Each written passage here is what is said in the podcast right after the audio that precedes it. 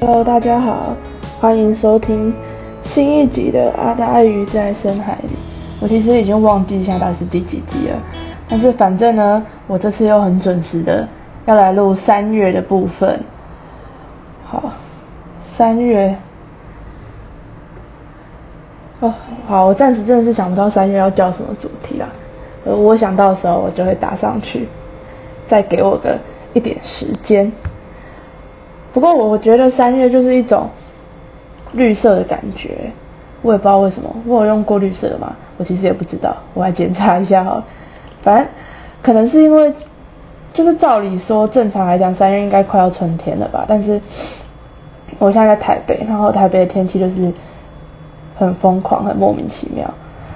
对我反正我觉得三月是绿色的，而且就是感觉草地会长出来，然后会一些小草小花，现在就是一个欣欣向荣的样子。可是又不到那个四五六月那种百花齐放，三月感觉是那种刚在萌芽的状态。那这个月呢，呃，算是过得很平淡吧。像二月的时候，月底还有一个连假，但是三月我觉得好像是感觉是新的一年里面大家好好做事的一个月份，因为一月的时候就是还在张灯结彩，然后很开心很喜庆的在过年。那到二月的时候呢，就是又有什么情人节啊，然后又有年假，然后二月又很短，就是二月还是整个都是一种放假的气氛，然后加上可能有时候过年也是在二月，然后。可能月底的时候，你因为还还有一个假，你很难再整顿心情，然后告诉自己要好好努力。但是感觉到三月的时候，就是有一种一切步上正轨，然后真正迎来新的一年的那个 feel。我不知道是不是其他人是不是跟我一样，我自己是这么觉得。那这个月好像没有做什么特别的事，就是最主要就是上学啊，然后呃，真的是一直上课，一直上课，然后。呃，我想一下，我有看电影，有书的话，看的是课内的书。哎，不对，有看一本课外的书。然后，嗯，好像啊，我要看一些，我觉得还蛮特别的漫画。对，感觉今好这一集我就，我想好我知道我讲什么。那我先从电影开始讲好了。我前几天去看了一部。电影它是有入围今年的奥斯卡最佳外语片，然后片名叫做台湾翻译是最好的时光，它是一部丹麦片。那这部片的题材呢，就是中年题材。然后我在看的时候，一直有一种丹麦版的同学麦纳斯的既视感，太多相似之处了。应该说它本身就是有重叠的题材。第一个就是中年题材，中年期大概就是一个大概四十岁左右的年纪，然后呢？再来就是他们也是一个四个还算妈级的四个男大男人，这这一点就跟同学麦拉斯一样。然后再来呢，这个就是小小暴雷了，会害怕暴雷的人就把就跳掉这十秒钟，就是呃最好时光里面跟同学麦拉斯里面一样，就是有其中都有一个角色在后面遇到就是有过世这样，对，好那。呃，我非常喜欢《最好的时光》这部片，因为一开始我看到它很受欢迎的时候，其实我不太知道是什么，但是而且它的封面就是你知道看起来就是一个酗酒的人，但是那个色调啊，它是用一个绿色，是很清爽的感觉，还有一种我你单纯看画面你会以为是一个什么夏天，然后有一种呃夏天，然后很清爽，然后喝一些啤酒，然后可能非常快乐的这种感觉，那个。封面给人这种味道，然后，呃，所以我当时抱持了一个，我觉得这部片应该会是个蛮蛮爽朗，然后看完应该会蛮愉快的这种心情去看这部片。而且，哦，我不知道其他地方怎么样，但是，呃，这部片的片商呢，好，我有印象，他引进很多还不错的片子，然后在这个最好时光这部片，它搭配好像跟很多啤酒厂合作啊之类的，就是如果喜欢喝酒的人，你有看这部片，然后你拿这个票根的话。好像是可以到一些地方换到一些酒，但是详细的是怎样我也不清楚，因为我也没有去做这件事情。对，那呃，反正我抱持着这种以为这部片会很爽朗的心情去看，但是看完我真的是哭爆哎！我从大概呃中间的时候吧，就是开始就觉得超感人，然后就开始很想哭，然后到片尾，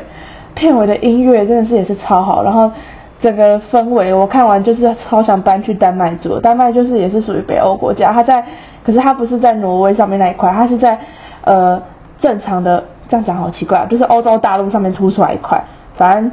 有学过地理的人应该会知道，然后丹麦最有名的就是它有安徒生，所以有小美人鱼的雕像，但是这跟这部片没什么关系。那这部片呢，他在讲，呃，他就说里面提到很多，他就是觉得丹麦人都是，他们都是里面强调说丹麦人很爱喝啤酒。那我有一个印象是我发现好像天气越冷的地方的人，就是都会有喝酒的习惯。所以与其说他们是酒鬼或酗酒，好像这其实是一种文化上呃跟体质上，因为很寒冷，相对好像。呃，你喝啤酒是可以让身体比较温热的，所以像俄罗斯也是，俄罗斯应该是威士忌大国吧？我现在我国中地国高中地理真的不是很好，但是应该还没有烂成这样。对，反正我的印象中是这样。然后像日韩啊，也都相较，包含中国东北，都相较于台湾或是。印尼、菲律宾这种国家还要爱喝酒来的多。你想想看，像我们通常对热带国家印象比较不会是酒这种东西，所以呃片里面就有提到，他就说整个丹麦就是像疯了一样的爱喝酒这样。然后他们还有一开始还有他是怎么带入？他前面用一个他的手法一开始是没有主角的，他前面是以一群小孩在挑战一个丹麦的环湖啤酒比赛，就是他们要。绕着那个丹麦不知道什么湖，然后就是狂喝，然后就是怎样，就是可以有奖金之类的。他是用这样的方式去开头，所以你带着一种，呃，以我们这种亚洲人，对我们来讲其实是带着有点猎奇的心，他也在看这个，我就会觉得，哎，这群人在干嘛？这样，然后你看这部片之后，你就会以为可能这群小孩可能会是主角吗，或什么？结果你发现，哎，不是，原来主角是这群小孩的一个老，他们的老师。那他们是一群高中生，那他们有就是四个老师，就是其中四个主角。呃，最主要的片都片里面最主要针对的是的那个主角，他是他们的历史老师。那他其他三个 partner，一个是体育老师，一个是音乐老师，一个是心理学老师。那他们三个人就是在有一天就是就是人到中年，然后生活就是日复一日一成不变。那他们觉得这个现象就是很糟糕，应该要呃不应该过得这么。索然无味，所以他们就是在讨论说，哎，要怎么办啊？然后他们就是其中一个老师，就是那心理学老师说，哎，他看了一篇，刚好看了一篇心理学的文章，然后那篇文章上面写说呢，呃，最适合人体的酒精浓度是零点零五 percent，在这个浓度的时候，人的所有机能可以达到一个最好的运作的方式，所以他觉得说，嗯，人类呢，是不是可以试试看？维持在零点零五 percent，就是他就提出了这个论点啊，就他说他看一篇这样文章，然后其他角色就是不以为然，但是到后来之后，反正他们几个人就想说，哎，好了，不然他们的生活已经够无聊了，不然他们就尝试看看，所以呢，那个心理学老师，那他们就来完成这篇论文，就是做一篇研究，他们就命题就是以。挑战随时维持维持在零点零五 percent，而且是要在工作的时候，那休息时间跟睡觉时间都不可以喝酒，所以他们都是做什么事？这群人呢，因为上班他们在高中教书，是高中老师是不能喝酒去上班，所以他们就偷偷的藏了酒，然后他们很合法，他们也没有酒驾什么，他们就是以一个。做研究的心情，然后就是在上课前，他们还拿那个就是酒测测浓度的那个，就是很有趣，就看他们就是上课前就会偷偷躲到厕所，然后喝一口，然后测那个浓度要刚好在零点零五帕，然后再进去教书这样。那这部片子是他们第一阶段的试验，然后到第二阶段的时候呢，他们又看到一篇文章说饮酒过度对人类是有负面的影响的，所以到这里的时候呢，他们就说好，那他们要挑战什么叫做负面影响，所以这里也是他们找一个时间点，然后就是狂喝，喝到就是。很疯狂的那种，就是喝到醉，然后还会吐，然后会砸东西，就是挑战人类的极限这种。所以他们，而且他，可是他们有选一个，呃，他们没有在，就是他们有选一个地点，然后特定时间来做这件事情。那随着他们这个试验，然后他们的人生其实也有更多起伏，比如说他们的感情问题啊，然后育儿，还有事业上这些，他们都随着他们这个喝酒的试炼，就是达到一个，呃。进步跟退步都有，他们在里面就是做到一些，他们去知道说自己的问题到底出在哪里，然后怎么去面对，然后在这个过程中，他们几个的感情也是更加的深刻。大概是描写这样的一个题材。那呃，它里面我觉得它没有特别去描述丹麦风情，可是。整部片那个北欧的感觉是看得很舒服，你光是那个颜色跟他们的穿着，就是感觉到他们的温度是舒服的，然后不会乱下雨，然后但是又偏低，然后那个阳光洒下来，那个阳光也是不热，是温暖的东西，还有包含他们的家具摆设，那个整个色调非常美。如果你是一个对于北欧式的东西有一点幻想的人，然后或是你是一个很爱喝酒的人。或是你最近生活有点贫瘠，你看这部片，你一定会觉得很感动。那我很希望他可以在奥斯可以拿下奥斯卡最佳外语片。那讲到奥斯卡最佳外语片呢，我就要小小抱怨一下。呃，今年呢，亚洲唯一一部入围的片是香港的片，叫做《少年的你》。那《少年的你》呢，是一部客观来讲，这个导他的演员跟导演都是非常好的。那同样的演员就是女女主角就是周冬雨，然后他们之前上一部片就是《七月与安生》，那《七月与安生》是非常好的一部作品，然后那个导演呢就是曾国祥，他就是要拍这个《少年的你》嘛，然后他是改编自一个中国的网络小说，但是中国的网络小说这本书本身是有一个抄袭风波，但是我们暂且不谈，我们把它独立来看，就是电影就是这个电影。那曾国祥这部电影呢？它一开始是因为这个小说里面是包含了一些呃性侵害犯罪，然后还有辍学、霸凌之类相关的题材，是针对一些呃求学阶段学生的一些黑暗面。然后，所以其实这个题材在中国开始禁播的，它的预计上档时间，我记得它实际上档时间比预期的好像。我记得晚了快半年，超夸张的。然后为什么后来可以突然上档？而且他上档是没有办法打任何预告跟行销，他就是怎么讲？我猜啊，我的感觉是他应该就是寄那个档案，然后审核不过，然后回去重新剪，然后再审核，再剪，再审核，然后终于过了，然后就嘣，马上上档，整个超莫名其妙，就可以知道中国是一个疯狂的国家。那他上为什么可以上档？你看这部片的时候，他很明显有多了一些非常。中国式的外宣内容，比如说他的警察在小说跟小说里面，那个警察是一个呃，警察本身是一个蛮无助的角色的。那可是在这部片里面，警察整个变得超万能，就是在这部片里面，你会觉得警察是一个坚定，然后有用，而且非常哦，办案的强度真是厉害到一个极致啊。对，然后。更诡异的是，我真的是不能理解为什么男主角易烊千玺要在最后念一段反霸反霸凌宣言？请问这是什么高中生的什么什么？就是那种高中宣导片的比赛的拍的电影吗？不是啊，它是一部正常售票上映的电影，念那个到底有什么意义？正常的创作不可能是完全美好的，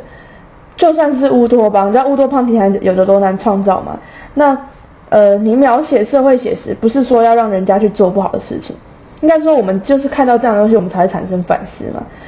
那反正《少年的你》这部片都是男主角跟女主角非常优秀，他们演得很精彩，然后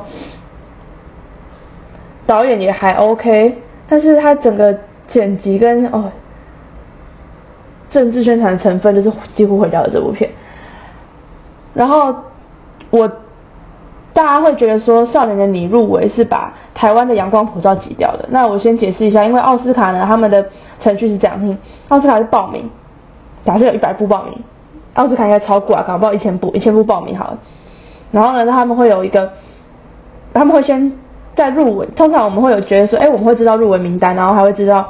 那个那叫什么得奖嘛。那其实奥斯卡更复杂，他会好像记得我印象中他会先有一个一百。就是假设一千部，他先选出一百部，好，这是属于长名单。然后呢，再过一阵子，他会再出一个短名单。短名短名单就是大概每个项目会有十五，我记得应该是十五个入围这样。那短短名单十五个还是太多？短名单完之后，最后正式入围就是十五个，会再删到大概剩可能八个之类的，或是五个，然后最后才是正式得奖一个这样。那呃，阳光普照跟少年的你两个都有入围到，就是。短名单里面，就是他们都到前十五部哦，所以《阳光普照》是有入围最佳外语片前十五名的。但是在下一个阶段要挑战入围的时候，哎，《阳光普照》就不见了，但是《少年的你》还在。那因为亚洲片就只有这两部，所以很多人会讨论说，一定是少年的你吃掉了阳光普照。呃，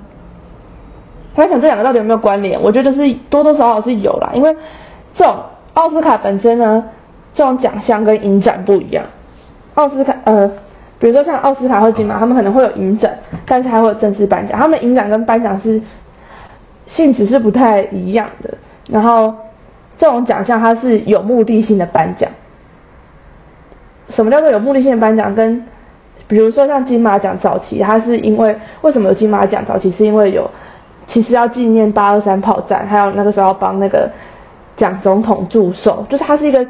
有点庆祝式的。那每个阶段那个奖项目的就不一样。就像有时候我们会鼓励人要爱国，那那一阵子可能我们会选爱国片，爱国片不一定拍的烂，可能我们会在爱国片里面挑，哎，拍的好了，爱国片颁这个奖给他，就像最佳年度歌曲一样，就是它其实是。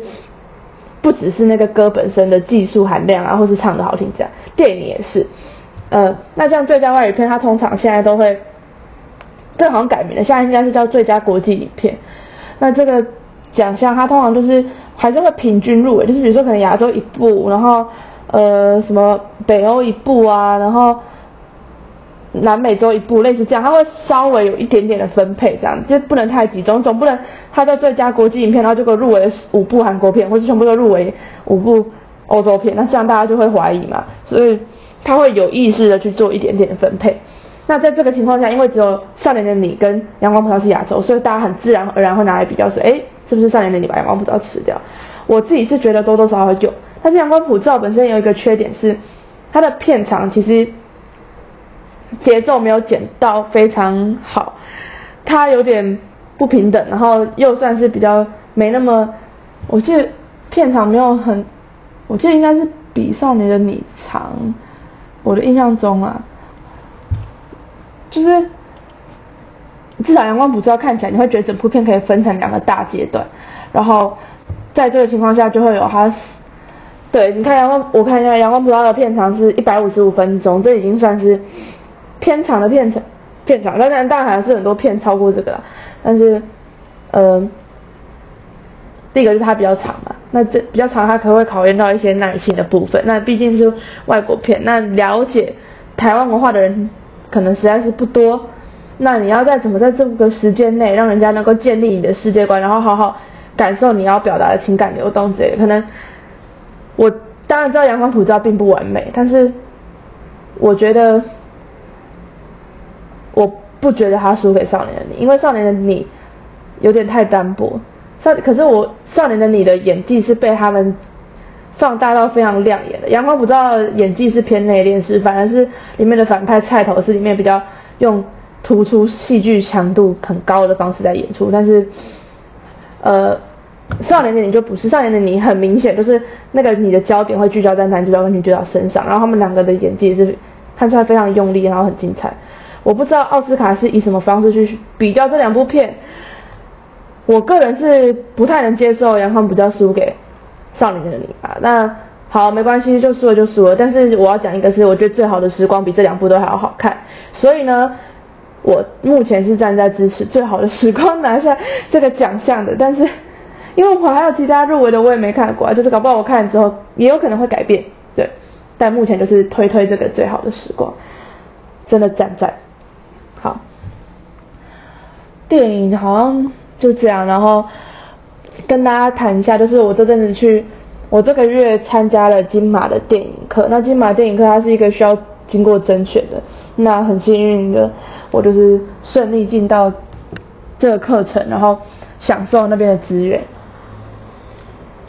然后我不得不说，这个月我学到很蛮多东西的，然后呃，更意识到自己其实真的。很喜欢电影吧，虽然就是也很明显知道自己真的是一窍不通。比如说我真的拍片啊，然后剪辑这些，可能我也就没有什么经验。我整个高中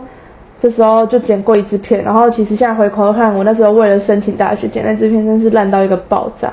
就是是一个 耻感超大的作品，我真的不知道我怎么敢交出去的，对，很羞耻，Oh my god。然后但是上电影课的时候，我就会知道，哎。像我这阵子可能在这一年吧，我发现纪录片跟我以前小时候对纪录片的印象是完全不一样的，而且我甚至会觉得纪录片是一个很有趣的东西。然后我不知道这种感觉跟我在写散文跟小说有点像，就是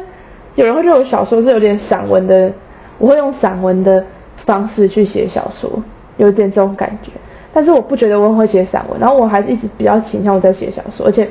我不太敢去写散文，因为我觉得散文是一个很诚实的文体嘛，我没办法那么，就是我对自己还没那么诚实，或者是说我对自己有诚实，可是我会想要去转化它，让它变成一个新的语言，然后呈现出来时候不会那么害羞。那可是纪录片跟剧情片也给我这种感觉，就是纪录片也是一个。主观性其实纪录片是主观性的，但是它也是一个比起剧情片还要诚实的。可是其实有时候我们都是要探讨同一件事情，比如说我们可能都想要探讨一个性平运动，或那纪录片可能就是讲性平运动，然后剧情片也是可以讲性平运，也是可以讲呃性平运动的，而且甚至有很多剧情片也是自传式的，是它也是传记式。那你会说，哎，传记式也是改编自真人，它跟纪录片到底有什么差别？我觉得模本来就是会有存在模糊地带，但是我觉得最准确就是依据创作者的认知，就是像我自己写小说或散文，我觉得它是小说，那它就是小说；我觉得它是散文，它就是散文。我自己是属于这个流派的想法啦，但是我不知道其他人是怎么想的。那上金马电影课的时候，就是嗯，还有听到很多，就是看到很多高三生是想要报考艺术大学的，那也有听到一些关于。台北艺术大学跟台湾艺术大学的分析，那北艺大更是一个疯狂难考的学校。我不，我觉得东艺大应该也是，就是呃，东京艺术大学有一本书，东京艺术大学是一个比东京大学生录取率还要低的学校，然后难度非常高，然后里面都是一群怪胎，然后非常的有才华。我那时候看东京艺术大学的那一本。书的时候感觉到很大的震撼，而且会觉得说很向往那个地方，因为，呃，我不得不说，日本是一个在艺术文化的这流动上有投入资源，而且他们的资源已经是有一个，他们是一个脉络的，所以这个情况就是呃，台湾现在还是没有办法做到这样，不管是体育或是艺术，我们那个环境都还很不成熟，而且我们。有一直在支持，可是我们支持是很断裂式的支持，我们没有一个从上到下然后整合式的扶持这个产业。那呃一定会有震动期，你扶持完之后它才能好好生长，然后它就是自然而然就可以变成自己运作，然后大家都投入。像日本就是一个，还有英国，这两个国家都是属于在艺术上已经有一个，它已经养成变成人民的生活的一部分，然后不会觉得你去做这个很奇怪，对，就是。它不是一个猎奇的东西，然后，呃，艺术是他们平常就可能会去，然后会接触，然后，嗯，娱乐也是，娱乐圈又跟艺术界又是又是有点落差的，然后又跟传播又不太一样，但是又有点关联，但是他们整个体系是很完善，然后至少是能够好好运作，能够自给自足吧。但是台湾目前还是不太能做到自给自足。目前台湾的所有我知道的所有类型的创作，都是采取一种。都是以两种东西过活，主要就是补助金跟讲座，对。那这两个很可怜，那你看这两个其实基本上是国家提供的。那国家提供它是一定是有一个门槛，然后也是断裂式，比如说这个阶段的人就是适合申请这个某种奖项，然后在这个时间内做出什么东西，它不是一个长期流动的东西，就是不是说哎，比如说上元对吧？那叫什么？就是。上流跟下流，他没有办法，比如说可能这个年纪的人啊，然后产出这样的东西，然后那个年纪人可以接受，然后大家都会去购买或是付出，然后自然而然的让他能够在资本社会下面生存。台湾还做不到这样，这是一个很明显的现实。对，嗯，反正就听了一些关于艺术大学事情，就觉得还蛮有趣的。那就是。感觉上我听起来就是台湾艺术大学是一个比较像是正常的大学，只是它刚好科系是偏艺术这样。那北艺大比较像是它是就是一间艺术学院这样，对。那就是如果有人想要考的话，就先祝福大家可以考上。这真的是一条很难又很艰辛的路，而且你如果选定艺术大学，第一个是你要不停的在跟自己的才华怎么讲战斗，然后要一直有一些产出，然后可能你很难跳脱这个地方。我的感觉是这样啦，对，哦。然后金马电影课就是还要请了一些，哦，我们还要请导演啊，然后看了很多片，然后听了那个温天祥老师，他是目前金马的执行长，然后也是台湾最有名的影评人，他分析一些片的，不管是拍摄手法，或是剧情，或是每个导导演的风格，都讲的还蛮细腻的，我觉得就是学到很多，然后。他也有告诉我们，就是呃整个怎么运作一个奖项，它的流变，然后还有我们是怎么跟像台湾目前金马虽然是一直在扩大，他们现在一年要办三个影展，还要让金马可以变成金马产业链，这也是一个还在运作的事情。那我觉得这是一个好事，因为像金马，我现在去上这电脑电影课，它就是针对青少年，然后接下来他们也有一些是针对业界菜鸟的一个呃那叫什么学院。为期一个月，然后他们也有一些是给投资方，他们也会有一个创投会议，然后现在一年还有分三种影展，三种影展现在是分成，第一期是奇幻影展，这是在大概现在四五月的时候，在四月的时候，然后暑假的时候会有经典影展，经典影展可能通常就是比如说，或一个那主题性，像奇幻影展跟经典影展都是有个主题性，像经典影展以前就是比如说可能刚好今年是某个导演的逝世一百周年，可是外国的导演。那我们就可以有点纪念的那种感觉，或者是说我们可以去接触一些正常人我们比较台湾比较难接触到的东西，比如说他可能像今年是以捷克为主题，那他可能就说，哎，我们就可以透过这个去了解一个离我们很遥远的国家，他们的电影是怎么发展的，类似这样啊，就是经典影展是大概是这样。那奇幻影展呢，然后通常都是一些有点猎奇，然后有点疯狂，然后有点奇幻的片。对，我之前没有参加过，然后今年应该会去看个一一两场。对，希望我的，哦，我希望我金钱能够荷包守得住，应该是还行。我超认，我是在这边，就是台北真的是一个相对于台湾中南部所有资源都最丰富的地方，但是资源也是需要用金钱兑换的。那台北的要在台北生活，真的是。天龙国要居住真的是大大的不容易啊，对啊，然后所以我呃现在就是开始有想要早一点，除了很努力在学业上工作，每天被就是戏剧系轰炸作业超多，然后之外，我还是勉勉强强去接了一个家教，虽然不知道能够支撑多久，但是我希望可以让好好教下去，对，但一个是累积经验，然后。也算是，呃，学习长大吧。就其实会觉得说，十八岁就是一个成长过程，但是好像现在的世代，每个小孩要经济独立，真的是一件非常非常的困难的事情，更不要谈财富自由。那就是做不到，就是至少自己可以，呃，有一点理财观念之类的。像，因为我们系。接下来会有一些制作，或者我之后，呃，如果你是修导演课之类的人，他就是必须必定就是一定会有一定成本的支出，比如说可能你要做一个作品，可能不止我们系啊，就是你其他系也是，你就是你要做一个成果出来，就是你就是要付一定的钱，光是材料啊什么东西，就我觉得嗯嗯三千块应该是跑不掉，然后还要我还现在还有累积，就是呃包含未来。毕业制作之类的，从我现在读到毕业制作，我不知道这些投入到学业里面的钱，除了学费，因为学费是缴给学校，其实学费是一种学分费，就是你拿那学分你去上课的钱。可是你的教材还有你学习的成本是大于你的学费的，对。我觉得其他科系应该也是吧，我真不是很清楚，但是大家一定都会有自己的支出啦，只是可能支出的面向不太一样而已。然后还有什么东西会需要支出？然后还有就是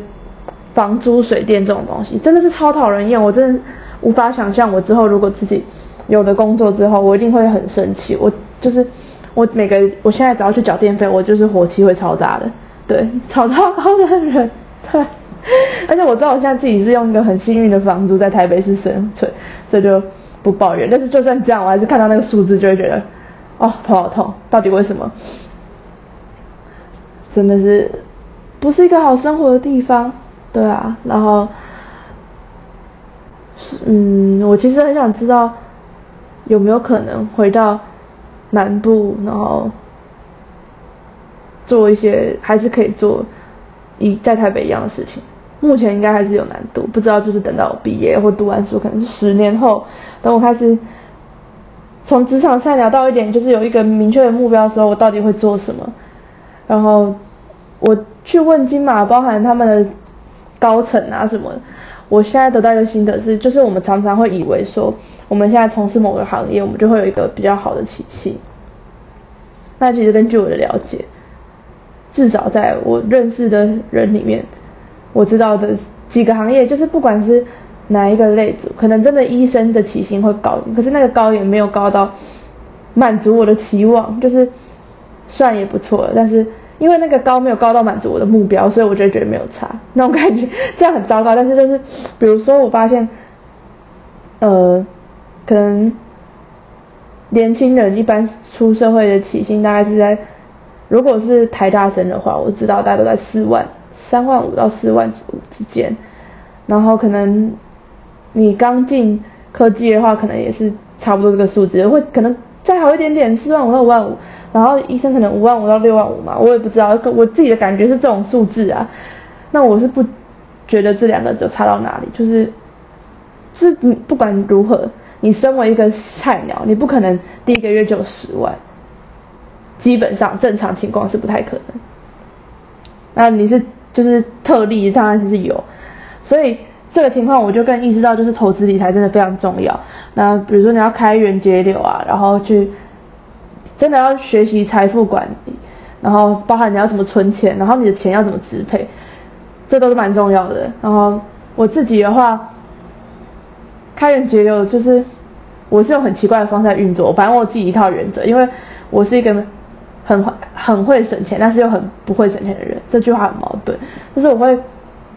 我非常会去计较一些，就是我很懂得怎么去算那个。怎么在，比如说我买书这件事情好了，我都会想办法用九百块的钱买到一千五百块的书，类似这样。博客来就是我会挑一个很对的时机点，然后刚好压那个现金过去可以打几折，然后又有折价券，然后我又可以有什么什么回馈金之类这种，就是我是用这种方式在多多少少累积点钱，因为有一些支出是，然后平常的话我可能也会就是，呃，在吃的上面就是我会觉得要吃的健康，但是要又。不要随时都很奢侈，我不可能三餐都是大鱼大肉。那可能有时候就是自己用一些菜啊肉，然后平衡，然后可以吃。那当然，因为毕竟我是一个很爱吃的人，我没办法忍受。我当然还是会有一些很想要去吃的东西。那这种东西有便宜的也有贵的，那就是自己去调配。对，那就比如说你可以可以去抓说，呃，假设你一个月的收入是一个金额。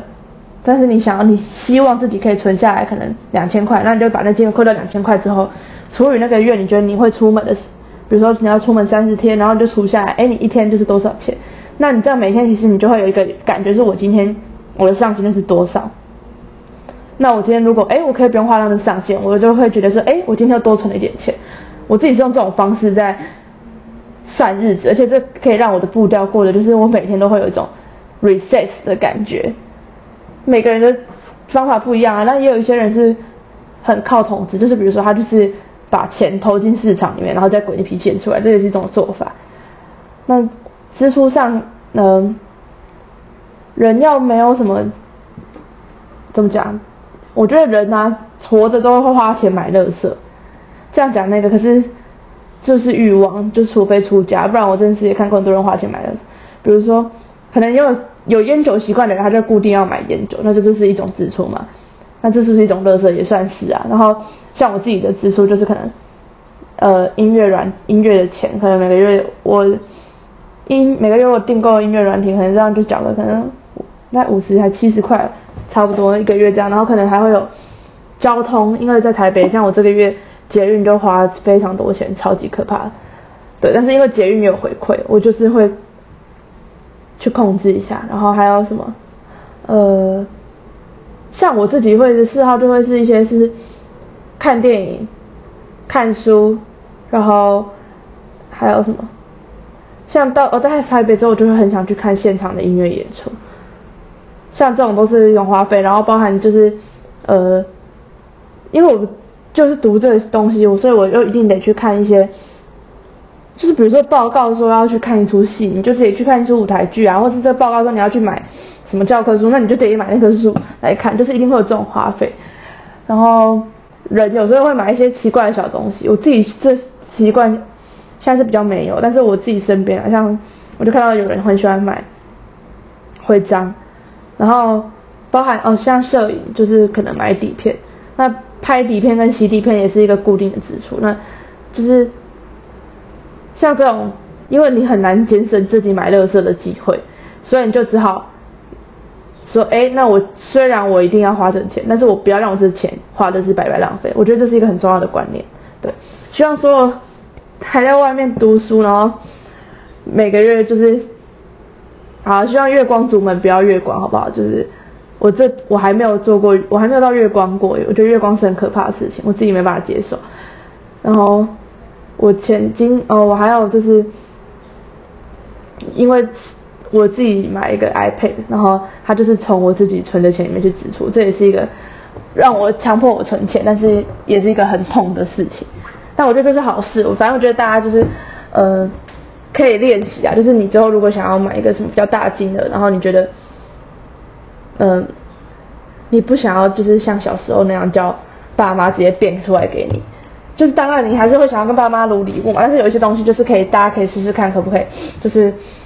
呃，你先给自己一种分期付款的概念，你每个月可能要支出这多少钱，再付到这个东西上面。那在这个情况下，你要怎么去调配？对，希望大家都有好好的理财观念。啊，现在几点？天哪，我居然，哎，今天居然这样随便讲一讲就快要四十分钟了，好可怕啊。那再来，我要跟大家推荐的书是，我前阵子看的一本书，叫做《紫色裙子的女人》，它它是日本的一百一十六不一百六十一届芥川赏的得奖作品，它属于中篇小说，因为它翻成中文之后啊，它这一页大概只有一百个，大概三百个字吧，我我看一下，我个字不对，只在一百个字而已，然后还有。带一百九十页，哦，要求等下等下不对，一百九十页一页一百个字，这样大概也才一万九吧，但有一些页数可能比较多，所以抓起来我猜它的总字数可能是到大概，我猜三万五上下，我觉得啦，那这本书就是薄薄的，我自己大概在一节课的，就是一个小时的时间。到一个半小时嘛，大概两个小时内我就看完了。但是因为我本来读字的速度就比较快，所以如果是正常人，然后你有一天的时间可以看书的话，一定是看得完这本书的。那这本书的名字本身就蛮特别，它叫《紫色裙子的女人》，就是看得毫无头绪。然后它的简介就是也是写的让人看不太懂。那读这本书的时候。是基本上不太需要停下来的，因为它从头到尾绝对没有一个你看不懂的词。我觉得这个用词的程度，就是我拿去给我弟一个小学生都能看懂。我觉得这是我理想，我心目中最理想的文学作品的样子，就是呃小说啦，其他文体我先不谈。但是小说的话，我觉得应该是要有，你要讲一个，你小说的目的是讲故事，那你讲故事的。手法应该是说，你可以有象征性的东西，你也可以有譬喻，可以有很精彩的转化，但是不是这种力气不是用在你把一个字写的让人家看不懂，你到底你故事就是要让人家听懂，然后你写一个看不懂的字到底意义在哪里？超级没有意义。你如果想要让大家感受到你的呃文采的精妙，那你应该是想办法把你的故事架构就是运作的更好，然后手法上的转变啊，然后那种。可以让我觉得会属于比较觉得内容应该是要给人一个启发，而不是针对一个字一个字里面的斤斤计较啦。而且也不是说你写的很长就很厉害，我觉得是你怎么把字用的呃言简意赅，这才是最重要的事情。那这本书就做到这一点，然后它的呃内容呢，你会看到就是你从头到尾，你到很后面很后面的时候才知道自己是谁。它是一个第一人称的视角，然后所以你就一直用我，你在看的时候你就觉得说，哎，我怎样怎样，我怎样怎样，但是你都不知道你自己是谁哦。然后整部呢，他就是说，哎，我这个人呢，我住的地方，我常常看到一个紫色裙子的女人。然后呢，这个人他就告诉你，从他的我的视角去看紫色裙子的女人，她的嗯改变，对。然后一直到最后的时候，他是很有一个很明显的高潮迭起，前面是一种学你就不知道这个人是谁，然后这个紫色裙的女人好像很怪，然后中间的时候，哎，就进入一个很平静，就是好像一切是一个太平盛世了。然后到后面就发现，哎，好像人间真的是恶意是。不需要有什么理由就可以产生的，我觉得这是一个很写实的事情。有时候我们很喜欢去计较一个什么犯案的动机或什么，但是你知道，无形中我们其实有时候也在酝酿很多恶意，然后强加在别人身上，我们自己不知道而已。它就是人的一个本性，它会有时候就是会产生，然后这个产生是它会有一个渲染效果，然后到后面可能就会激起一个很渲很大的事件啊，然后。那这本书读完到最后之后，第一个你会思考的事情是我到底是谁？他最后提到我的名字，但是你会怀疑说，是我这个人是真的存在吗？然后你在越看到后面，你会自己觉得毛毛的，就是你会觉得我好像在做一件好像合法又不太合法的事情，超可怕的。然后大概是这样，你会对自己的存在产生一个质疑，然后你越看，然后你又会怀疑说，哎。真的是我们以为的这样吗？会不会其实我现在讲这些都是以我的视角看出去，但是其实因为我们会这读这本书的时候，你会觉得是我这个人在观察一个紫色裙子的女人，但是你有没有想，就是观察与被观察的东西关系，这是一个也是蛮有趣的命题。比如说我们去动物园的时候，到底是我们在看动物，还是动物在看我们？我觉得这就是这书里面也有想要抛出来的一个疑问。那反正这是一个。我觉得大家都能够好好看完的书，然后有一点悬疑感，但是又不会让，就是你会毛毛，但是不会让你睡不着觉，是一个很有趣的书，然后也可以理解为什么他会拿到揭穿上，因为这个手法真的很特别。但是你看到你这个手法之后，可能会想要这样写东西，但是呢，因为已经人家用过，你写这个就一点意思都没有了，大概是这样。哦，我最近看三月好像就是看这本书吧。然后他有做什么特殊的事情吗？我想一下。啊，上个月好像没有好好跟大家推荐音乐。那这个月的最后，就来跟大家推荐一下我非常喜欢的音乐。然后我觉得也蛮适合三月的。嗯，我应该是没有推荐过。我要推荐的是椅子乐团的一首歌，叫做《Rolling On》。那这是他们蛮有，虽然不是我最喜欢的一首。但是它还蛮适合三月，因为 Rolling On 就是有一种前进的感觉，就像我刚才说，三月感有一种相较于其他季节，它更有一种在新生的，呃，不是新生，就是往前进，然后好好运作的一个一个月份，所以我就推荐这首歌给大家。然后我先看一下，我到底还推荐过什么歌。这边跟大家分享一下椅子乐团这个团，他们之前拿下过金曲奖的最佳演唱组合，这是一个 S.H.E 也拿过的奖项。但是呢，很明显的，就算拿下这个奖项，还是没有人知道他们是谁，超可惜的，真的是很棒的团呢。然后我会把我现在找到一个方式，就是我可以在简介上面附上那个音乐的链接，大家可以点进去听听看。很好听，因为我不能直接播。然后我那天有去看他们的专场，他们的歌我很喜欢，他们是他们是一种他们是曲风是民谣，早期的时候是民谣，然后到现在有一点另类民谣这样，有点像民谣跟摇滚之间，然后是很舒服的音乐，你听的就是可以读书也可以睡觉，不会很吵，然后歌词的歌词的那种正能量不是那种会让你很想吐的，它是很贴近生活，然后而且没有那种高大上的感觉。我自己很喜欢他们的歌，是很，他有哦，他还有一种复古的英国风，英国风嘛，随便我都乱自己乱感觉一通，但是我喜欢他，就算这样，他还是这种台台的感觉，比如说他们的台语歌，超级好听，然后，因为我我现在很多团都是做全英文歌，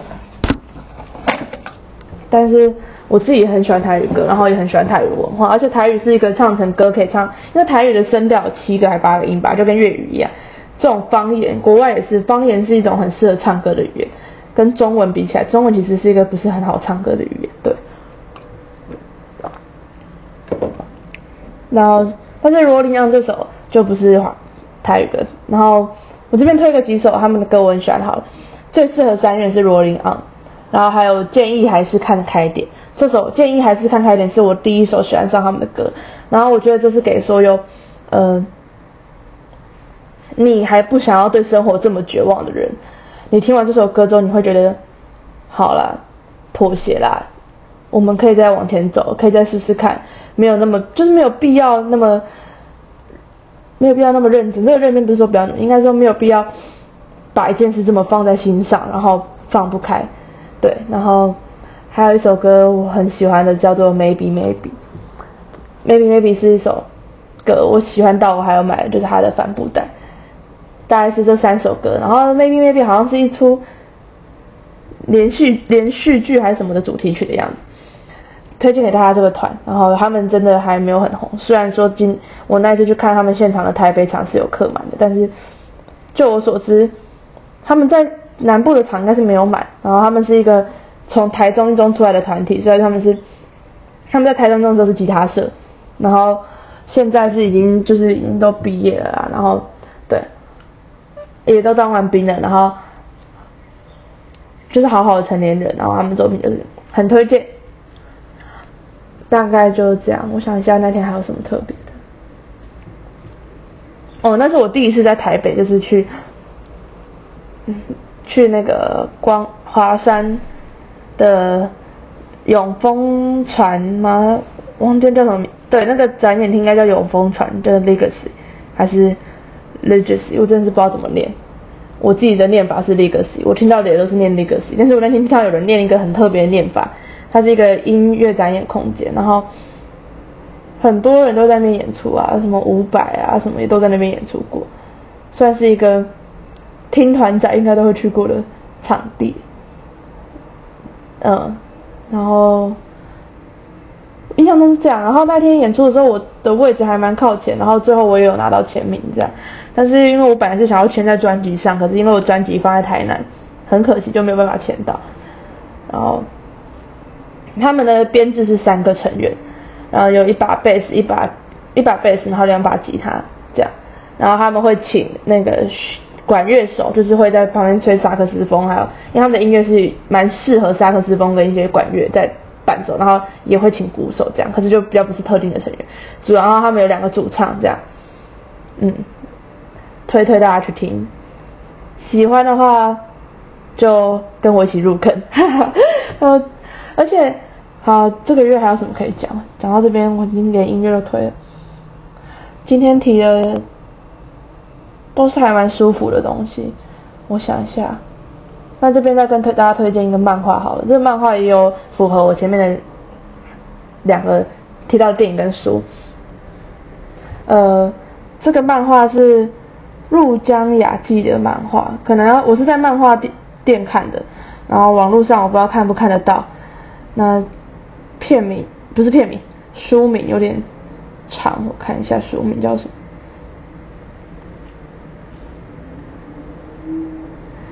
呃，这部那本那本小说不是小说，那本漫画呢，也是看完会很想搬去欧洲的哦，叫做《斜云前往北北西》，然后它现在好像第一集跟第二集的实体都已经绝版了，超可惜的。我想去问问看，漫画店老板有没有办法买到，就是它会是我蛮想收藏的一个。然后它，呃，整部片是有一点，它是一点侦探型的跟旅行，他就是一个人，然后他的故事背景是在冰岛，很酷吧？冰岛哎，就是他画的超好，你光是那个黑白画面，你都可以感觉到冰岛的味道，就是那个北欧气息是可以穿透那个纸，哦，反正我现在超想去北欧的。然后他的角色都很有特色，然后男主角就是一个在冰岛的男生，然后是这个日本人这样，然后他有一个特异能力，是他可以跟车子讲话，就是他听得懂车子的讲话，很好笑。然后在他们家都有点特异功能，他阿公是可以跟鸟讲话，然后他弟弟现在还是个谜，但是他弟弟就是感觉是一种，就是那很像武侠小说，就是他可以断人脚筋啊，就是他。都不用动手，这样看着你要发动他的内力吗？还是什么东西？这是一个他弟弟目前还是个谜团，但是他弟弟就是长得就是那种喜欢美少年的人看那个一定都所有那个，我觉得相信喜欢所有漂亮男生的人看着漫画，你一定都会爱上那个弟弟。我是没有，但他弟弟就是你看了就是觉得就是可爱，然后小王子的感觉。那男主角就不是这种味道。然后里面还有一个是，还有一个女生的角色是他是。呃，一个有点像音乐家，然后他可以听得出一个音乐的很细微的，包含音乐里面的，可以他的音乐是，他可以从音乐听出人的个性，对，蛮有趣的。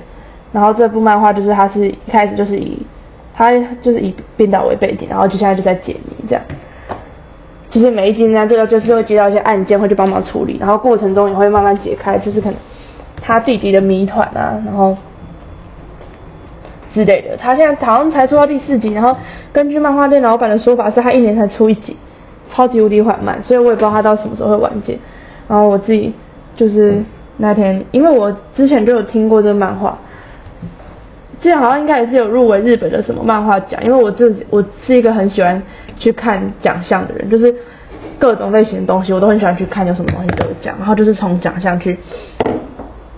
去找。到一些好的作品，因为我觉得这是一个很好的方法。是如果你想要接触某样事情，但是你不知道怎么开始的时候，你可以去 Google 那个东西有没有一个奖项。比如说你想要接触商业，你可以可以去看一下，哎，别人商业竞赛的作品，然后或是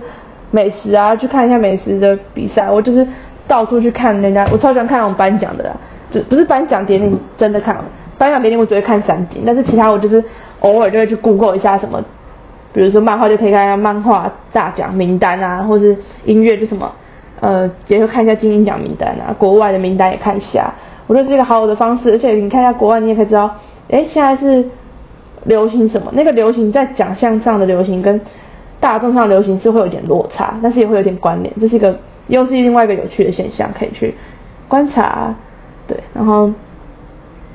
这个月大概就是这样。好，我想一下还有什么可以跟。我这个月，呃，还可以跟大家分享，就是去吃了一些东西。我去吃了那个，呃，台北最有名的麻辣火锅——詹记麻辣火锅。那它其实口味上，我觉得是偏向台式的，但是它的鸭血真的蛮好吃的。然后，因为它的鸭血是它所有里面东西里面最好吃的，它还有限量，而且它的锅底不能乱加，不能虚加，它就是要付钱的。然后它的装潢就是很复古啊，很好拍，你进去应该很容易就会心花怒放吧。然后，嗯，我那天吃，因为我有先去 Google，就是我们吃起来是比我 Google 上价位还要多，可能是因为我们那天去吃就是有男生，男生吃比较多吧，对，而且男生还没有吃饱，超好笑的，对啊，大家有空然后定哦，詹记很难定位，如果定到位置的话，可以去吃吃看詹记，然后。最近还有什么吃的吗？这阵子最红的话题应该就是鲑鱼之乱吧。但是我自己对于鲑鱼之乱，就是我不觉得这样说不好啦，因为有些人也是为了运势改名，你为了鲑鱼改名好像也没有什么错。但是我自己是不会做这种事情，就是可能因为我觉得很不划算吧，我要用掉两次我的机会，然后我可能也吃不到那么多。对，就是看人。好，这个月大概就到这边了，聊了。快一个小时，我也要准备来